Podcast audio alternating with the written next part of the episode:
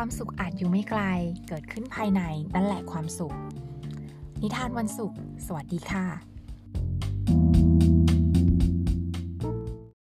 ทำไมสามเณรผู้เป็นที่รักของคนทั้งหลาย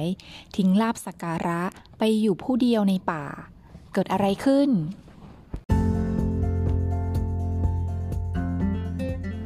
นิทานวันศุกร์สวัสดีค่ะ พบกันอีกครั้งนะคะ สำหรับวันนี้นะคะ เป็นเรื่องราวของสามเณรค่ะ ผู้เป็นที่รักของชาวเมืองสาวัตถี ไม่ว่าท่านจะไปอยู่ที่ไหน ก็มีแต่คนรักท่าน อยากจะถวายผ้ากำพลกับท่าน ท่านทำบุญอะไรมา แล้วทำไมท่านจึงยอมสละจากสถานที่ที่มีแต่คนชื่นชม ไปอยู่ในป่าแต่เพียงผู้เดียว วันนี้จะมาเล่าเป็นนิทานให้ฟังค่ะ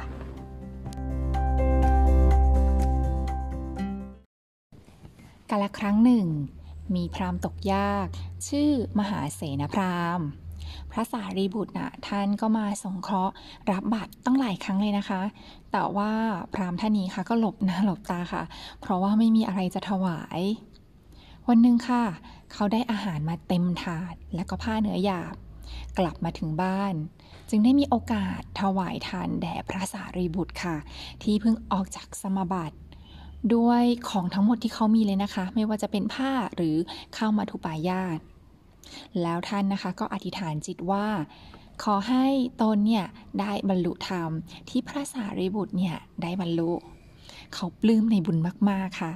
แถมยังมีศรัทธาในพระสารีบุตรมากๆเมื่อเขาเสียชีวิตไปแล้วค่ะ จึงได้กลับมาเกิดนะคะ ในตระกูลอุปถาของพระสารีบุตร ขณะอยู่ในท้องแม่ค่ะ แม่เนี่ยก็ต้องการที่จะห่มผ้าจีวรค่ะ แล้วก็อยากจะถวายพระตหารพระ ขณะที่ญาติญาตินะคะจัดถวายพัตหารข้ามาทุปายาตนะคะแด่พระพระพิสุห้าร้อยรูปเนี่ย ซึ่งมีพระสารีบุตรนะคะเป็นประธาน และแม่ค่ะก็นุ่งผ้าจีวรนะคะ ถวายถวายพระข้าวมาทุปายาตค่ะ อาการแพ้ท้องก็เลยดีขึ้นค่ะ แล้ววันคล้ายวันเกิดนะคะของของเด็กน้อยท่านนี้นะคะ ก็ญาติก็จัดงานขึ้นอีกครั้งหนึ่งค่ะ โดยที่ให้เขานะคะ ให้เด็กน้อยอะค่ะ นอนบนผ้ากำพลอย่างดี พอเด็กคนนั้นนะคะ เห็นพระสารีบุตร ก็นึกถึงคุณความดีของพระสารีบุตรค่ะจึงใช้นิ้วก้อยของตัวเองนี่แหละค่ะ เกี่ยวกับผ้ากำพลให้ตกลงญาติญาติเนี่ยเข้าใจเจตนาของเด็กน้อยคนนั้นนะคะ ก็เลยยินดีที่จะถวายผ้ากำพลแด่พระสารีบุตรค่ะ ด้วยความที่แม่ศรัทธาในพระสารีบุตรมากๆ จึงตั้งชื่อของเด็กน้อยคนนั้นนะคะ ให้เหมือนกับภาษารีบุตรขณะที่ยังไม่ได้ออกบวชค่ะ เด็กคนนี้ค่ะ ก็มีชื่อว่าก็เลยมีชื่อว่าติดสา มื่ออายุเจ็ดขวบค่ะ ก็ได้ออกบวชค่ะ ท่านเนี่ยก็มีดวงทานมาก ๆ เลยอ่ากลายเป็นสามเณรแล้วใช่ไหมคะ เป็นสามเณรที่มีดวงทานที่โตมากๆ และเป็นที่รักค่ะของคนทุกๆคนเลย ไม่ว่าจะไปที่ไหนนะคะ ถ้าชาวเมืองรู้ว่าสามเณรจะไปเนี่ย ก็ไปดักถวายอาหาร แล้วก็ผ้ามาถวาย ซึ่งภายในสองวันค่ะได้รับผ้าเป็นพันผืนเลยทีเดียวค่ะในบางครั้ง อานิสงส์เนี่ยนะคะก็คงจะเกิดจากในชาติก่อนนะคะ ที่พราหมณ์ใช่ไหมคะ มหาเสนพราหมณ์เนี่ยได้ถวายผ้าเนื้อหยาบนะคะ แล้วก็อาหารเนี่ยในชาติก่อน และก็ได้กลับมาเกิดเป็นสามเณรในชาตินี้ วันหนึ่งค่ะ ในฤดูหนาว ก็สามเณรเนี่ยก็เดินไปแล้วเห็นภิกษุเนี่ยก็ไม่มีผ้าห่ม นั่งผิงไฟหนาวอยู่หลายรูปเลยค่ะ ท่านเห็นความลำบากอย่างนั้นนะคะ พระพิสุเนี่ยก็เลยถามพระพิสุว่าทำไมไม่เอาผ้ากำพลมาห่มล่ะ ก็ท่านก็บอกว่าตรงๆเลยค่ะว่าไม่มีจะไปจากไปจะเอามาจากไหนละท่าน อย่างนั้นสามเณรก็เลยบอกพระพิสุว่า ถ้าท่านใดไม่มีนะ ตามข้าพเจ้ามา ข้าพเจ้าจะพาพวกท่านไปหาผ้ากำพล ภิกษุราวหนึ่งพันรูปค่ะ ออกนอกเมืองไปกับสามเณรค่ะ เมื่อชาวบ้านทราบว่าสามเณรนะคะ มาบินทบาทแล้วก็ต้องการที่จะได้ผ้ากำพล ต่างคนเนี่ยนะคะก็ต่างเอาผ้ากำพลนะคะ จากบ้านตัวเองเนี่ยมาถวายกันแบบเป็นอย่างมากเลยค่ะ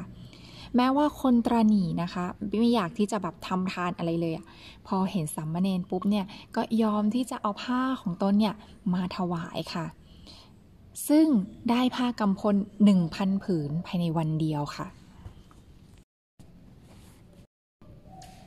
สามเณรเห็นว่าอยู่ในวัดเชตวันเนี่ยไม่สงบแล้ว เพราะว่ามีคนเนี่ยไปมาหาสู่ท่านอย่างไม่ขาดสายเลยค่ะ เพราะว่าท่านเป็นที่รักมาก ๆ ของชาวเมืองใช่ไหมคะ จึงได้ลาพระศาสดาค่ะ ไปอยู่ในป่า และได้พบกับชายผู้ที่อยู่ปากทางเข้าป่า เขาจึงดูแลอุปถากแล้วก็นิมนต์สามเณรเนี่ยให้ไปอยู่ในวิหารในป่า ตอนเช้าสามเณรก็จะออกมาบิณฑบาตทที่หมู่บ้านของชายคนนั้น ชาวบ้านมากมายเลื่อมใส่ศรัทธาแล้วก็มาใส่บาตรสามเณรค่ะเนี่ยใส่บาตรอย่างเดียวไม่พอนะคะ บางคนนี้ก็แบบว่า มองสามเณรเนี่ยไม่ยอมกลับบ้านค่ะ ก็ปลื้มอกปลื้มใจ พวกเขาเนี่ยก็นิมนต์สามเณรให้จำพรรษาอยู่ที่นั่น แล้วก็บำรุงสามเณรค่ะเป็นอย่างดี หลังจากออกพรรษาพระสารีบุตรและคณะนะคะ ก็เลยไปเยี่ยมสามเณรนะคะ ชาวบ้านเนี่ยก็ต้อนรับด้วยความดีใจเลยค่ะ ว่าแบบมีพระสารีบุตร แล้วก็พระที่แบบใหญ่ ๆ ทั้งนั้นเลยมาเยี่ยมสามเณร พระสารีบุตรค่ะ ก็เลยให้สามเณรเนี่ยแสดงธรรม อุปถากทุกคนนะคะ ต่างลุกขึ้นค่ะแล้วพูดพร้อมกันว่าสามเณรนะคะไม่ค่อยไม่ค่อยพูดคำอื่นเลยนอกจากคำว่า ขอท่านทั้งหลายจงมีความสุข ขอให้พ้นจากความทุกข์ภาษารีบุตรค่ะ จึงให้สามเณรเนี่ยลองอธิบายมาสิว่า จะทำยังไงถึงจะมีความสุขถึงจะพ้นจากทุกข์สามเณรเนี่ย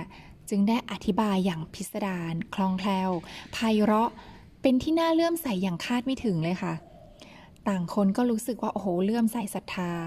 แต่ก็มีบางส่วนนะคะ กลับคิดว่าสามเณรไม่เคยที่จะเทศให้แบบคนใกล้ชิดอย่างเขาฟังเลย ก็รู้สึกโกรธสามเณรค่ะ พระศาสดาเห็นดังนั้นนะคะ ก็คิดว่า อืม ถ้าท่านเนี่ยไม่ไปหาสามเณรเนี่ย คนที่คิดไม่ดีกับสามเณรเนี่ยจะต้องตกนรกแน่ ๆ เลย พระศาสดาค่ะ ก็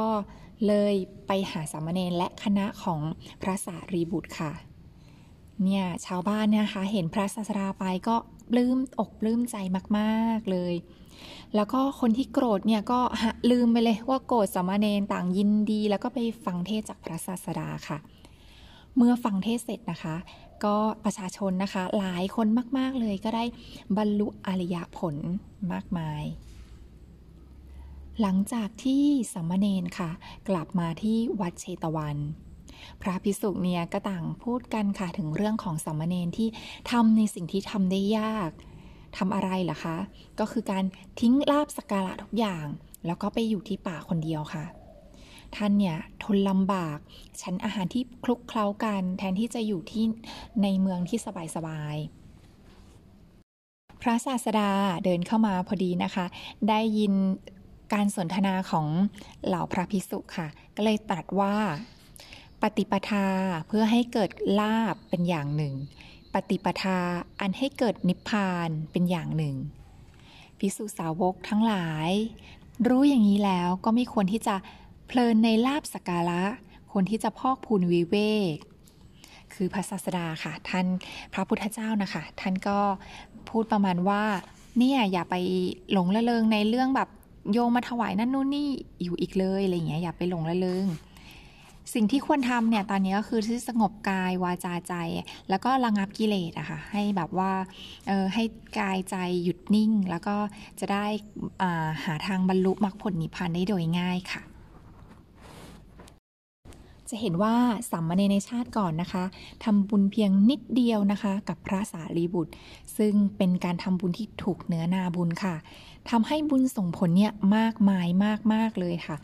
ทำให้เป็นที่รักแล้วก็ยังมีดวงทานโตมากๆ ไปที่ไหนเนี่ยก็มีคนถวายผ้ากำพลวิ่งไปถวายกัน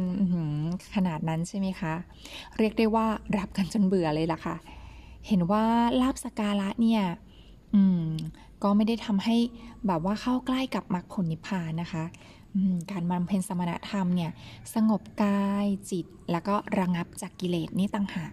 เป็นเป้าหมายที่สำคัญแล้วก็ควรที่จะทำค่ะ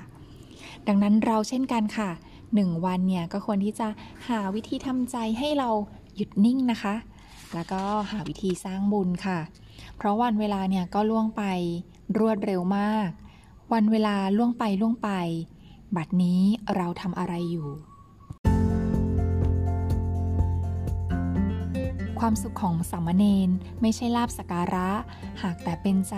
ที่สงบ ซึ่งใจที่สงบก็ต้องมีเวลาที่จะมองเข้าไปในตัว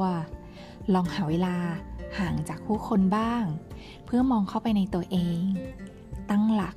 นิ่ง ๆ แล้วเดินต่อไปอย่างมั่นคง